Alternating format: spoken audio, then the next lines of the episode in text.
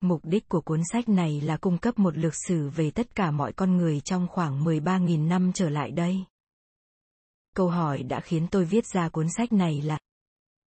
Tại sao lịch sử đã diễn ra trên mỗi châu lục một khác? Nếu như câu hỏi này lập tức khiến bạn nhún vai cho rằng bạn sắp phải đọc một luận văn phân biệt chủng tộc thì, xin thưa, không phải vậy. Như bạn sẽ thấy, những lời đáp cho câu hỏi này tuyệt không bao hàm những sự khác biệt về chủng tộc. Cuốn sách này tập trung truy tìm những lý giải tối hậu và đẩy lùi chuỗi nhân quả lịch sử càng xa bao nhiêu càng tốt bấy nhiêu. Hầu hết những cuốn sách có mục đích điểm lại lịch sử thế giới đều tập trung vào lịch sử các xã hội có chữ viết ở lục địa Âu Á và Bắc Phi. Các xã hội bản địa ở các vùng khác trên thế giới châu Phi cận Sahara, châu Mỹ, Đông Nam Á hải đảo, châu Úc, New Guinea và các đảo Thái Bình Dương chỉ được nhắc sơ qua, chủ yếu là về những gì xảy ra với họ ở giai đoạn rất muộn trong lịch sử, sau khi người châu Âu đã khám phá ra họ và chinh phục họ. Ngay cả với lục địa Âu Á, hầu hết số trang trong sách được dành cho lịch sử phần phía Tây của Âu Á hơn là Trung Quốc, Ấn Độ, Nhật Bản, Đông Nam Á xích đạo và các xã hội Âu Á khác. Lịch sử trước thời điểm phát sinh chữ viết vào khoảng 3.000 năm trước công nguyên cũng chỉ được điểm qua vắn tắt, mặc dù nó chiếm tới 99,9% toàn bộ lịch sử 5 triệu năm của loài người. Những tường trình về lịch sử nhân loại mà diện khảo sát bị bó hẹp như vậy thường gặp ba điều bất lợi. Trước hết, vì những nguyên nhân dễ hiểu, ngày càng có nhiều người quan tâm đến các xã hội khác ngoài các xã hội phía Tây lục địa Âu Á. Nói gì thì nói, chính các xã hội khác kia mới bao hàm hầu hết dân số thế giới và đại đa số các nhóm dân tộc, văn hóa và ngôn ngữ trên thế giới. Một số xã hội trong đó đã trở thành vài xã hội khác thì đang trở thành những lực lượng kinh tế và chính trị mạnh mẽ nhất trên thế giới. Thứ hai, nhất là đối với những người đặc biệt quan tâm đến sự hình thành thế giới hiện đại, lịch sử mà chỉ biết tự giới hạn vào những diễn biến từ sau khi chữ viết ra đời thì không thể mang tới sự hiểu biết sâu sắc được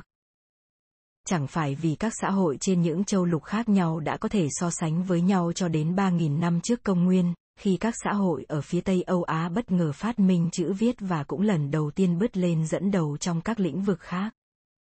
Thay vì vậy, vào khoảng 3.000 năm trước công nguyên, đã có những xã hội Âu Á và Bắc Phi không chỉ manh nha có chữ viết mà còn có cả chính phủ tập trung hóa, các thành thị, sử dụng phổ biến công cụ và vũ khí bằng kim loại, sử dụng động vật thuần hóa để vận chuyển, làm sức kéo và lực cơ giới, làm nghề nông và chăn nuôi để sản xuất lương thực.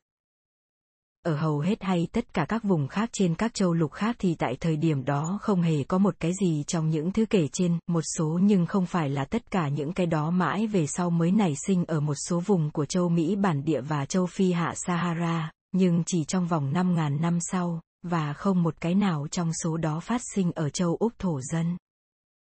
Điều đó ắt đã cảnh báo cho ta rằng, sự thống trị của các xã hội Tây Âu Á trong thế giới hiện đại đã bắt nguồn từ trong quá khứ bất thành văn cách đây trên 3.000 năm. Khi nói về sự thống trị của các xã hội phía Tây lục địa Âu Á, ý tôi muốn nói sự thống trị của bản thân các xã hội ở phía Tây Âu Á và các xã hội bắt nguồn từ họ mà ra ở các lục địa khác. Thứ ba, nếu viết sử mà chỉ tập trung vào các xã hội Tây Âu Á thì sẽ hoàn toàn bỏ qua câu hỏi lớn hiển nhiên. Câu hỏi ấy là